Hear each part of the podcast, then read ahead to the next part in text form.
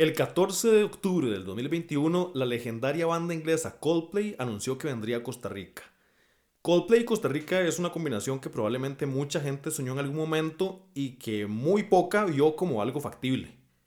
Especialmente porque el anuncio se hizo en plena pandemia y esta era una banda que tenía 5 años de no dar un solo concierto en ningún estadio.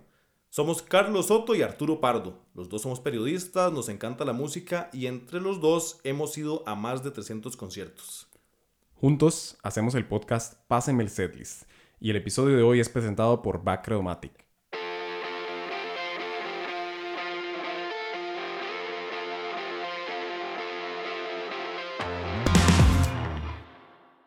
Carlos, ¿qué fue lo que usted recuerda del momento en el que se empezó a escuchar que de repente Coldplay iba a venir a Costa Rica?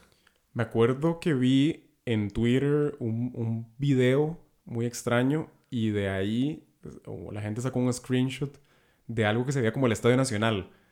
Y yo dije, sí, es, es el Estadio Nacional, pero ¿por qué, qué, Coldplay? Y en eso vi la cuenta oficial de Coldplay y habían posteado un video en el que salía ese, ese pequeño digamos, pista arquitectónica que, que, uno decía, pero qué raro, ¿por qué, ¿por qué anunciaría Coldplay un concierto en Costa Rica y por qué haría toda su promoción alrededor de Costa Rica? O sea, ¿qué tendría que ver? Para ser muy honesto, yo en algún momento inclusive pensé que era la bandera de Francia. Pero no, la verdad, aceptándolo así honestamente, yo no, no lo veía posible. Inclusive le mandé, el, le mandé el, el, como este tweet, creo que fue a un par de compas que yo dije, tal vez saben algo y me dijeron, no, no creo que sea posible, porque además el anuncio se dio en un punto de la pandemia en que estaba como complicado el panorama. Sí, no, no estábamos muy seguros de si se podía hacer un concierto masivo, mucho menos en el Estadio Nacional. En ese momento creo que incluso el fútbol estaba ahí como en veremos y todo esto. Mi siguiente reacción fue pensar como, y mae, se les hizo.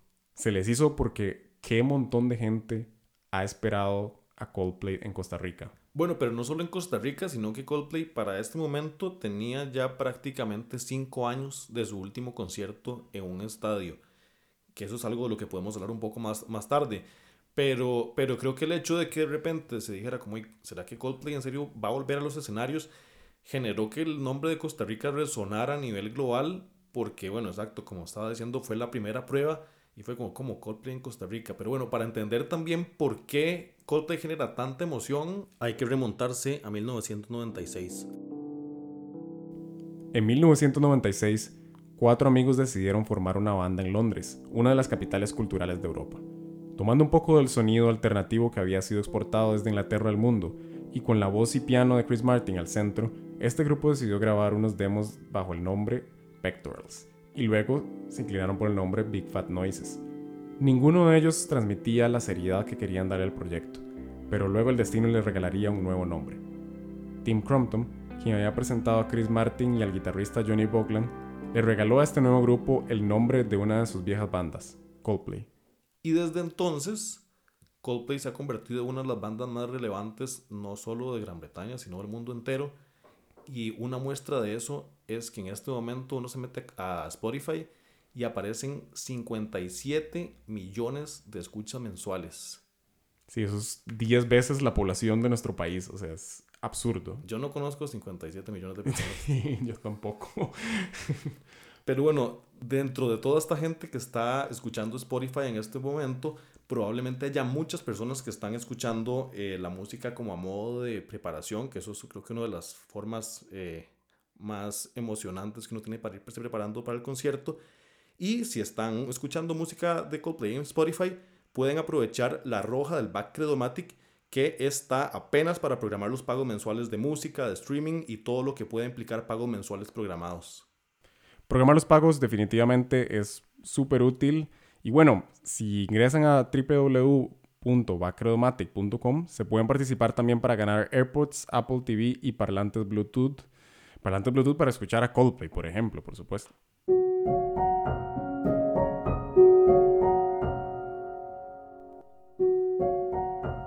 Yo conocí a Coldplay cuando escuché Clocks la primera vez hace muchísimo tiempo, estando pequeño y sin siquiera estar consciente de que estaba escuchando a Coldplay. Nada más escuché una canción que no se parecía en nada a cualquier otra música que hubiera escuchado antes y me gustó tanto que a partir de ahí fui conociendo poco a poco a la banda. Para mí Coldplay es de esas bandas que todo el mundo debería ver en vivo al menos una vez en la vida, hasta gente que no necesariamente le gusta tanto la música, porque el show es una experiencia por sí sola y que realmente hay que vivirla. Y siempre he querido ir a un concierto de Coldplay porque desde hace muchísimo tiempo son mi banda favorita, de que estoy pequeño, más bien ya estaba buscando ir a verlos a cualquier lugar en este tour y por dicha vinieron a Costa Rica y porque estoy seguro que va a ser uno de los mejores días de mi vida. Yo conocí a Coldplay cuando tenía como 10 años, cuando salió Rush of Blood to the Head y fue gracias a MTV y el video de The Scientist que era increíble y yo estaba como completamente obsesionada y también con el de Yellow me parecía la hora más increíble del mundo. Y di la verdad siempre que había querido ir a un concierto de Coldplay porque y tengo como 20 años de estar escuchando los dos discos, los primeros dos discos, una vez a la semana mínimo. Y siempre me han gustado un montón porque para mí Coldplay es de esas bandas que siempre están y siempre han estado y tienen 20 años de estar en mi vida y probablemente sigan estando a pesar de que la música nueva es, es terrible. Pero lo viejo siempre se va a quedar conmigo para siempre.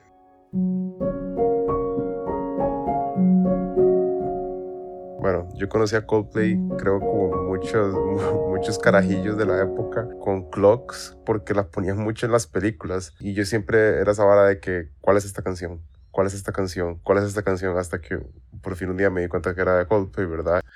Y mi abuela me compró un disco de ellos, que era como un paquete con los tres primeros discos de ellos, los cuales amo todavía. Y ahí se desarrolló el amor, ¿verdad? Así fue la primera vez como los conocí.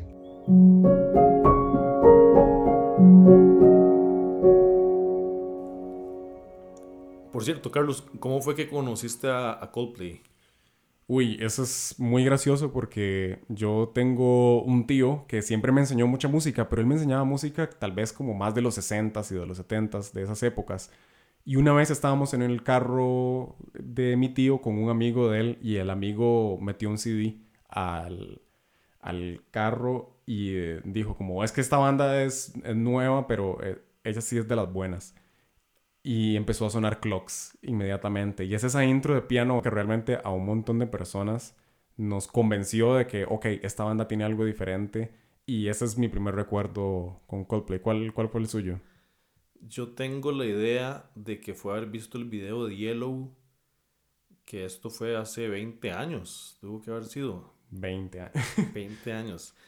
Y uno ve a Chris Martin, que para ese momento no era una cara conocida para nada y es como este mae joven, súper lampiño, eh, sin hacer ninguna alusión, está bien ser lampiño, pero bueno, es este mae caminando en la playa eh, en un plano secuencia, ¿verdad? Es decir, todo el rato uno lo está viendo al de frente cantando. Y como la banda era realmente desconocida en estos lados, pues yo creo que yo ni siquiera tenía la idea de si era un proyecto solista, si había un grupo respaldándolo. Y ahora, bueno, uno obviamente ve a Chris Martin ya como una figura fácilmente reconocible Claro.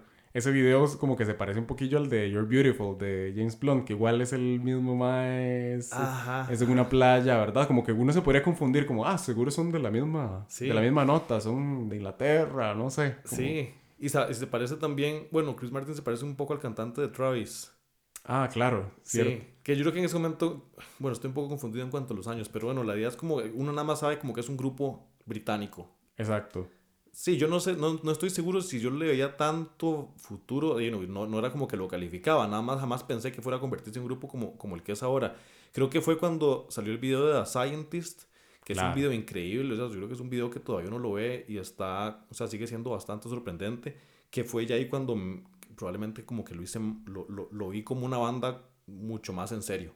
Sí, a mí lo que me terminó como de de convencer como, ok, esta es una banda gigante, fue, bueno, cuando entré al colegio, finalmente conocí a otra gente que sabía de esta canción, tenía sus discos, entonces fue como, ok, ya puedo conocer más de Coldplay, no es el CD random en el carro de mi tío. Y lo otro fue como ver imágenes de sus conciertos, ver imágenes de este video de Fix You, por ejemplo, en el que igual el mae va caminando solo por la ciudad, pero pronto entra a un estadio y el mae llega para el, el clímax de la canción, ¿verdad? Y, y la gente canta el coro al final y yo dije, ok, ahora sí me lo vendieron. O sea, yo quiero ser una de esas personas que está cantando ahí en medio de, de miles en un coro. O sea, e, ese video a mí me pone los pelos de punta. Los videos yo siento que es uno de los muchos puntos altos que tiene Coldplay. Tienen en este momento 63 videoclips. ¿Qué? O sea, se sentó a contar los videos, Arturo.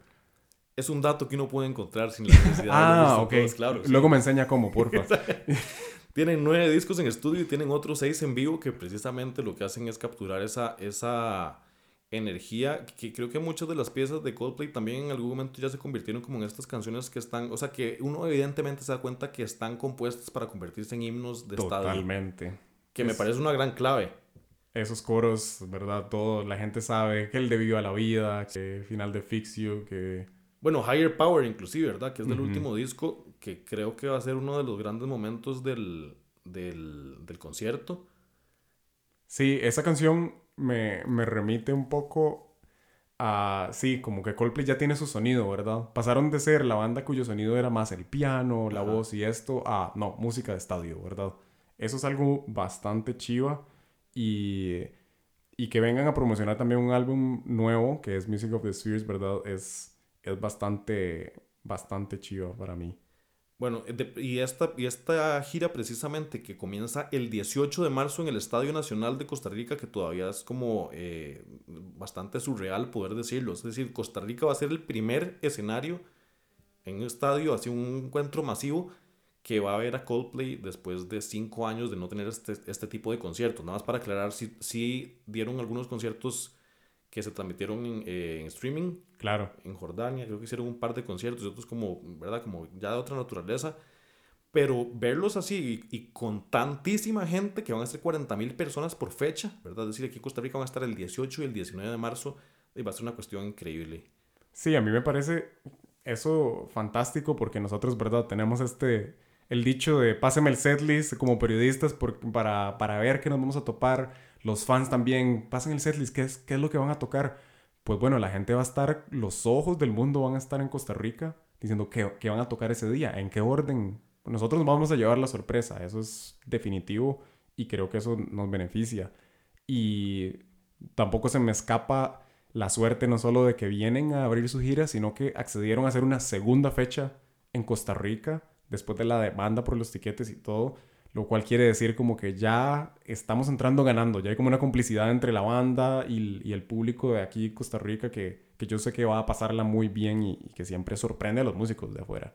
De hecho, viendo el, el, el afiche donde están todas las fechas de los conciertos, la gran mayoría está como sold out. Cierto. Porque hay unas fechas todavía en Argentina, por ejemplo, que todavía no se vendieron y viéndolo desde acá es como, ajá, en Argentina no. sí, también vi que en, Dominicana no estaba yo, pero di, ¿cuánta gente, para cuánta gente están tocando en República Dominicana estos más? Sí, sí. Es, muy curioso, pero bueno, yo creo que también el hecho de que Coldplay esté realizando esta gira de conciertos, eh, de alguna forma como que también viene cargado de esperanza, me parece, porque ya han habido algunas, algunas actividades eh, masivas. Eh, pero creo que esta magnitud de concierto es una fe, digamos, es un acontecimiento bastante peculiar, para no decir inédito, porque sí han habido conciertos de gran relevancia con artistas de este calibre, pero creo que marca como oficialmente tal vez el, el retorno a los escenarios en Costa Rica, la posibilidad de ir a una actividad masiva, obviamente teniendo las, las precauciones del caso, ¿verdad? Por ejemplo, para el concierto es indispensable tener el, la vacunación completa. Se va a pedir por código QR y también con el, con el carnet de vacunación emitido por el Ministerio de Salud. Pero sí, yo creo que el hecho de que esde pasando es como, madre, que tuanis, podemos volver a esto una vez más. Completamente. Y, y, había, yo tenía esta noción antes como, ¿cómo le cuesta a las bandas llenar el Estadio Nacional, verdad? Qué, qué difícil era pensar eso hasta que llegó Roger Waters y fue este llenazo y posiblemente fue la primera vez que logramos ver ese estadio así de lleno. Ahora va a ocurrir dos noches seguidas, entonces, qué mejor señal de esperanza, como decías, que esa. Y también yo creo que para mucha gente que conseguimos la entrada de vuelta en noviembre, octubre, no estoy seguro cuándo fue la venta, fue también un poco como un, un voto de fe hacia, ok, esto va a pasar Y, y, yo no sé si a otra gente que está escuchando le, pasaba esto, pero yo pensaba como, ay, qué chiva, en marzo va a pasar eso. Y bueno, estamos en marzo, estamos eh, celebrando que ya empieza eh, el mes en el que Coldplay va a regresar, el mes en el que van a regresar los eventos masivos de esta clase al país. Entonces, creo que lo que, lo que queda es continuar montándonos en esa emoción y esperar eso y para eso es este podcast. Precisamente, bueno, este y los episodios que vamos a, a, tener en los próximos días también. Y como para, eh, ¿cómo se podrá decir? Para montarnos en esta carreta de la emoción. Pero, ¿qué tal si escuchamos algunas voces que ya han visto a Coldplay en otros lugares del mundo? Primero, Rodrigo Mora nos cuenta su historia cuando en el 2010 fue a Argentina a ver a Coldplay. Yo fui a ver a Coldplay a Argentina en el 2010. Ese fue mi primer viaje este, afuera del país y terminé yendo solo porque los dos compillas con los que iba a ir se quitaron como tres meses antes. Pero di, honestamente yo ya tenía, yo ya me había mentalizado en estar ahí, en, ir a ese concierto y fue como, madre, no, yo tengo que ir, yo, no, no, hay, no, hay, no hay escenario en el que yo no esté ahí. Y fue tanta la que hasta compré la entrada por Mercado Libre de Argentina. Yo sé que fue un atentado, pero di, me mandaron la entrada por DHL y cuando, incluso estando en la fila para entrar al concierto, yo todavía estaba asustado creyendo que me habían mandado una entrada falsa. Por dicha no. Y madre, realmente todavía a hoy está fácil dentro del top 5 de conciertos de artistas internacionales a los que, yo he ido. Fue, fue demasiado rajado. El espectáculo, la energía, este, la calidad de, de los maes interactuando con, con, la gente. En ese momento no eran, eh, un artista, no eran unos artistas que nada más llegaban a tocar lo que tenían que tocar y ya, digamos, es un, es un espectáculo en el cual envuelven al público y realmente fue una vara demasiado increíble. Ahora, Nicky Rush nos va a contar cómo fue su experiencia yendo a Colombia en el 2016. Conocí a Coldplay cuando me lo enseñó mi mejor amigo como para ahí el 2010 y sentí una conexión inmediata. De hecho, el recuerdo que tengo es de haber escuchado Clocks y haberme sentido demasiado feliz de mi descubrimiento. Desde entonces, pues me mantuve siendo súper fan de la banda hasta el día de hoy. Para mí, Coldplay es de esas bandas que transmiten magia, que tienen canciones que te hacen sentir nostálgico y también te hacen sentir muy feliz, que a pesar de su evolución constante siempre logran conectar con su público y con sus seguidores y, y el hecho de de poder verlos en vivo es algo que me emociona demasiado. Poder experimentar los colores, las luces, la energía, el hecho de que se presenten en mi país es algo demasiado llenador. En realidad ya había visto a la banda en otro país. Cuando viajé por primera vez fuera Costa Rica fue solo para ir a verlos a Colombia. Entonces sé lo chido que es y es una de las cosas que me emocionan para verlos de nuevo y, y aún, aún mejor acá, ¿verdad? Me parece súper tuanis escuchar estas experiencias que ha tenido la gente, eh, bueno, en este caso viendo a Coldplay, pero también cuando la gente le cuenta de un artista que vive en el extranjero y que es como algo que uno no ha vivido acá, me parece muy, eh, muy fascinante poder, más que, más que nada porque casi siempre la persona llega con una emoción bastante, eh, con euforia prácticamente. y bueno, por ejemplo, si, bueno, Carlos le encanta salir del país a ver artistas, yo sé. sí, yo creo que es muy, es muy tuanis ver a gente afuera porque a veces es la única oportunidad que tenés, pero también a mí me encanta la idea como de, de verlo en un público costarricense porque la gente aquí también se emociona un montón, siempre se sabe las canciones y me ha tocado muchas veces ver artistas extranjeros decir como, ok, no, no nos vamos a tardar en volver aquí porque esto, esto está bueno. Pero sí, definitivamente cuando la gente va de viaje y, aprovecha esa oportunidad, eh, se la pasa súper bien y quiere como, como transmitírsela a uno, ¿verdad? Así como ponerle la mano en el hombro y decir como, más sienta lo que estoy sintiendo yo, eh, toda esta emoción. Bueno, y precisamente si de repente ustedes que nos están escuchando tienen por ahí el plan de salir de país a echarse algún concierto, si piensan salir más bien para estudiar alguna maestría, si necesitan hacerse alguna cirugía, arreglar el carro o si tienen alguna deuda, pueden aprovechar que el BAC cuenta con un préstamo personal en banca en línea, también en banca móvil o completando un formulario. ¿Y sabes cuánto es que se puede pedir Esos prestado? son desde 250 mil colones hasta 15 millones. Lo pueden usar en lo que necesiten. Eso no, eso ya queda a su discreción. Y obviamente se lo van a depositar en poco tiempo porque esa es la magia de tener banca móvil. Bueno, y estábamos hablando de salir a echarnos conciertos afuera. En el caso de Coldplay ya no va a ser necesario porque va a venir acá. De hecho, ya eh, en Costa Rica está gran parte de la escenografía que van a utilizar en el concierto. ¿En serio? ¿Cuándo llegó eso?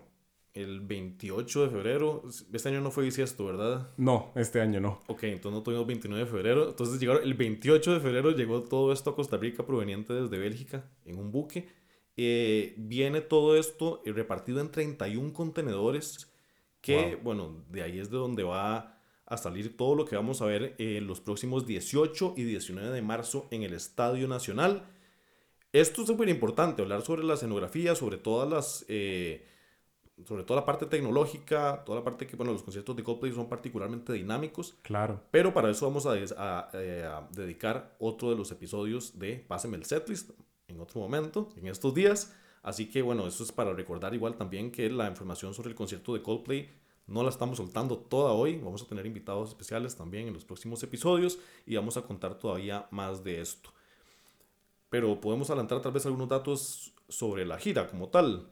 Sí, totalmente. Yo, yo creo que parte de lo que a mí me gustaría destacar es que no solo es un sueño que esté volviendo a Costa Rica, sino que esta gira casi no pasa, que es un sueño para cualquier fan de Coldplay.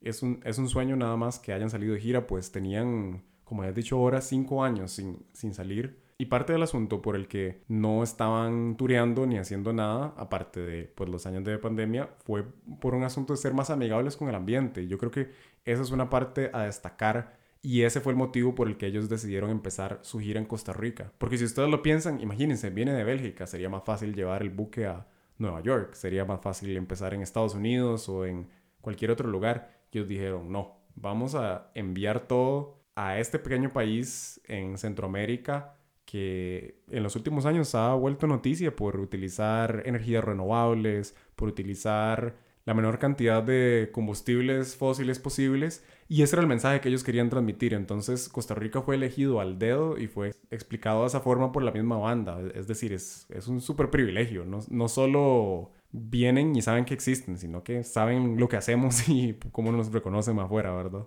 Y esto que está diciendo Carlos, de que de repente es un concierto que de alguna forma uno podría pensar que casi no se da, es tomando en cuenta que el 15 de noviembre del 2017 Coldplay cerró su gira, A Head Full of Dreams, que fue la última que los llevó alrededor de todo el mundo. Pasaron por cinco continentes, tuvieron 122 fechas y su última presentación, que fue ese día, fue en el Estadio de La Plata en Argentina frente a más de 98 mil personas.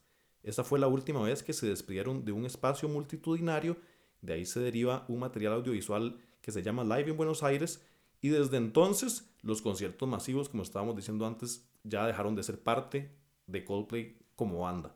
Y precisamente, pues recapitulamos la emoción que tenemos ahora de cara al concierto del 18 de marzo aquí en Costa Rica, pues tiene mucho que ver eso. Es muy loco porque Coldplay tiene esta costumbre de grabarse en vivo. Yo me acuerdo que más adelante, ya como en el 2010, 2011, eh, había un disco que ellos solo vendían de ellos tocando en vivo, que solo vendían en los conciertos. Era muy extraño. Entonces tener esas versiones en ese momento era imposible y creo que a la fecha ya ahora pues están en todas las plataformas que ustedes saben, pero en ese momento era como, uy, ¿cómo puedo poner las manos en esto? Y, y, me acuerdo escuchar una y otra vez esa versión de Fix You porque, claro, sonaba el coro como en el, como el video de la gente cantando, muy diferente de la de estudio. Sonaba acompañado y creo que a mucha gente así fue como Coldplay nos enamoró, digamos. Entonces, creo que hay un montón de gente que se va a enamorar este 18 y 19 de marzo. No, y además también estoy pensando que, bueno, tal vez no necesariamente saquen eventualmente un disco en vivo o, bueno, un álbum en vivo o un DVD en el que aparezca Costa Rica. Es decir, ojalá... Sería chivísima. Dije DVD como si estuviéramos en el año 2005. sí, seguro pero... sale en Netflix. ¿eh? Exacto. Pero lo que sí es que definitivamente vamos a estar, ya estamos en el mapa de, del, de, de la industria musical eh, en función de esta visita de Coldplay tan especial. Pero además de eso, no dudo que el material que saquen, por lo menos en sus cuentas de Instagram, van a generar mucha conmoción a nivel local. Sí, totalmente. Hay, hay toda una historia, ¿verdad? De páginas en Facebook y gente haciendo club de fans pidiendo así arduamente un, concierto de Coldplay. Y, y, yo no sé si a usted le pasó, pero a mí cuando anunciaron eso, yo dije como, pero es que tenían el, el rumor eh, contenido y todo. Nada, no hubo rumor, no hubo nada. Nada más de un día para otro salió como, ah, puede que Coldplay venga. Y al día siguiente lo confirmaron, ¿verdad? fue, algo muy atípico incluso para los conciertos ticos. Bueno, para cualquier fan de Coldplay fue una sorpresa encontrarse que estaban haciendo una gira porque esta gira se llama Music of the Spheres, como el nombre del álbum más reciente, lo cual es muy normal. las bandas salen a promocionar en un concierto su nuevo álbum pero en el disco anterior no lo habían hecho.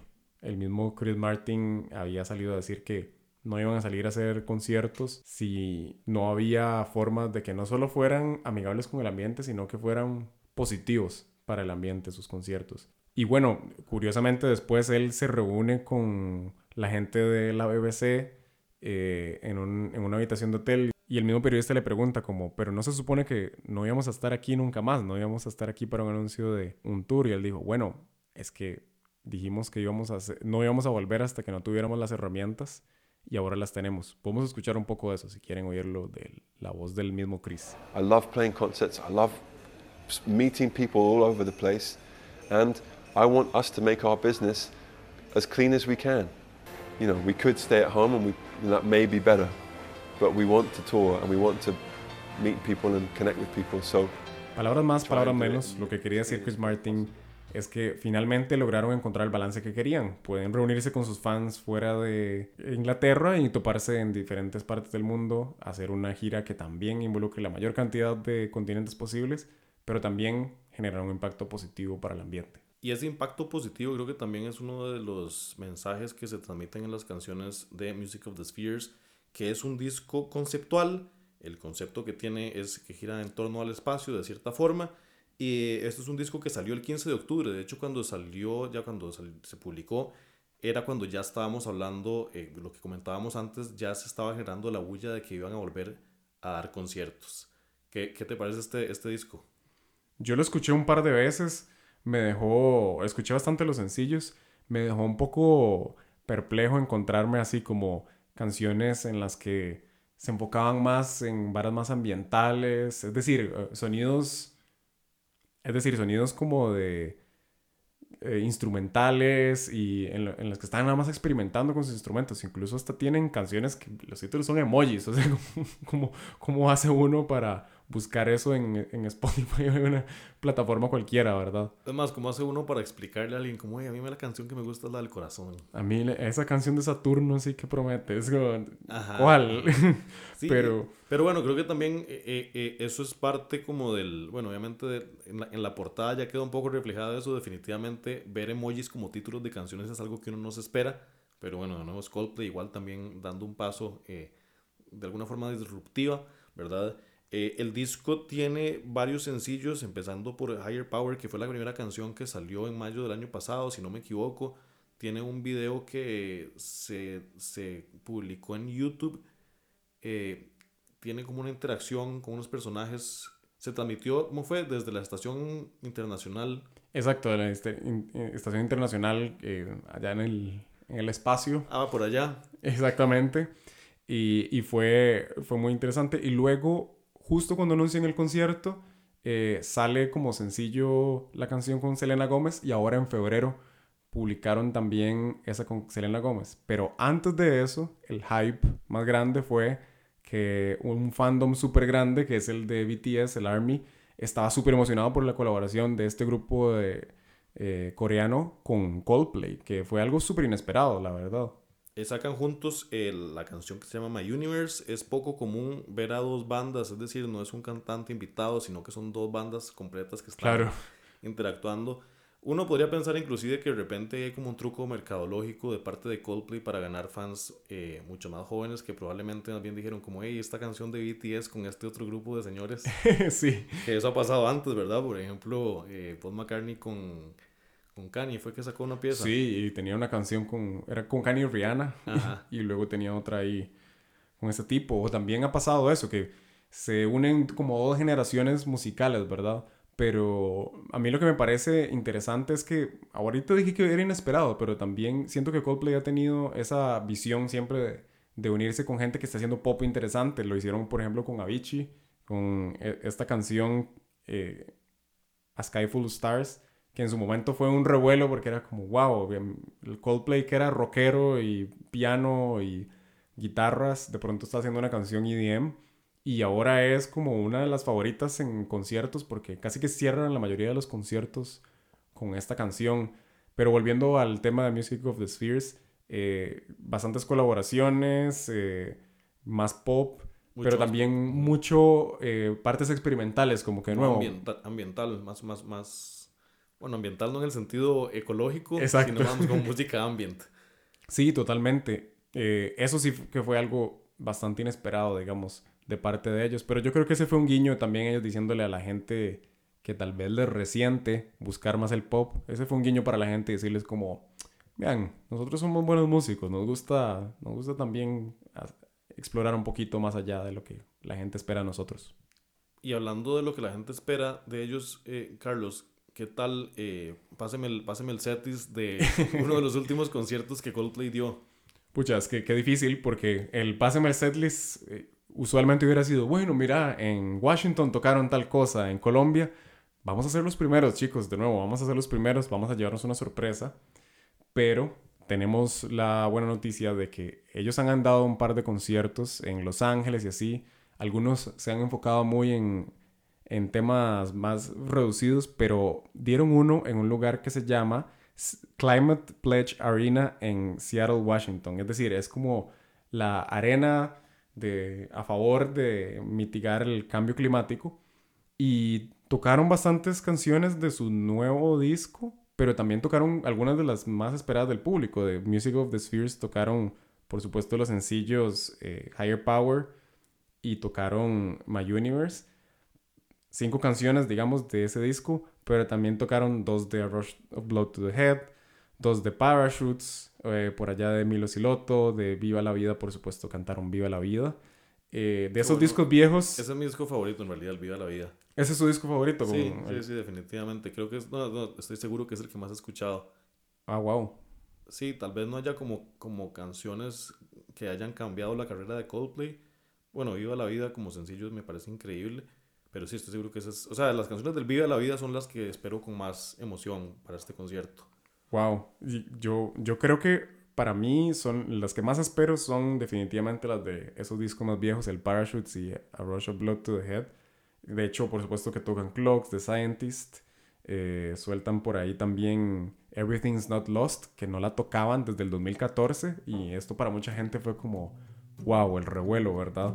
Y Yellow, que es un, un clásico, digamos, para para absolutamente todo el mundo. El mismo Arturo dijo, esa fue la canción con la que les conoció y, esa es la canción que pues los amigos de uno del cual le trataban de aprenderse en guitarra y todo, ¿verdad? Siento que va a ser un momento súper emotivo para un montón de gente reencontrarse con esas canciones. Estoy completamente de acuerdo en que ese es uno de los momentos que uno más podría querer ver en el concierto que ya estamos muy cerca de disfrutar acá en Costa Rica y precisamente por eso es que tenemos todavía mucho de qué hablar sobre Coldplay, acá en el podcast Páseme el setlist presentado por el BAC. Próximamente vamos a contarles quiénes son las personas que van a abrir este concierto, las, dos bandas de las dos mujeres que van a estar ahí. Les vamos a hablar por supuesto del tema ambiental, que ya les hemos eh, tirado algunas pistas, pero queremos dedicar un episodio entero a contarles de toda la innovación que trae Coldplay y por supuesto la logística, que yo sé que un montón de gente se muere por escuchar acerca de eso. Muchas gracias por escucharnos aquí en Pásenme el Setlist. Yo soy Carlos Soto.